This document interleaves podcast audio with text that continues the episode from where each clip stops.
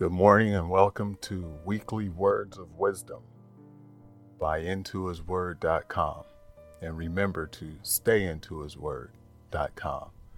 We're so glad to announce we're now, you can find us now on SoundCloud. Just type in intohisword.com. And remember, that's in, I-N-N, because the Word of God should be in you and you should be in to the Word of God. So that's Into His Word on SoundCloud. You can find us there. And as long as you can always find us on iTunes, Amazon Music, Deezer, Stitcher, iHeart, all the major places we can be found there. Just type in, go to your search engine on the internet and type in INN for in to His Word, and it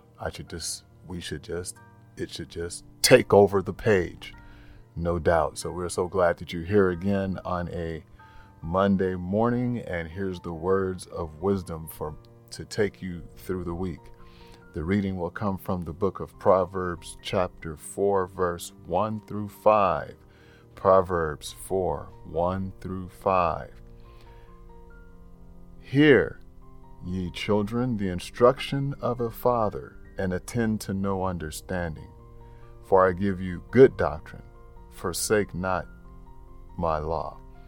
For I was my father's son, tender and only beloved in the sight of my mother. He taught me also, and said unto me, let thine heart retain my words. Keep my commandments and live.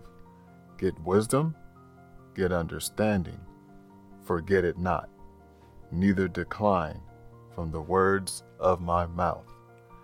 Let the Lord have a blessing to the hearer and for those that will read the word later. Amen. So until we see and meet you again, God bless. Have a wonderful week. Take these scriptures with you. Meditate on them both day and night. And don't forget to come back for Trivia Tuesday.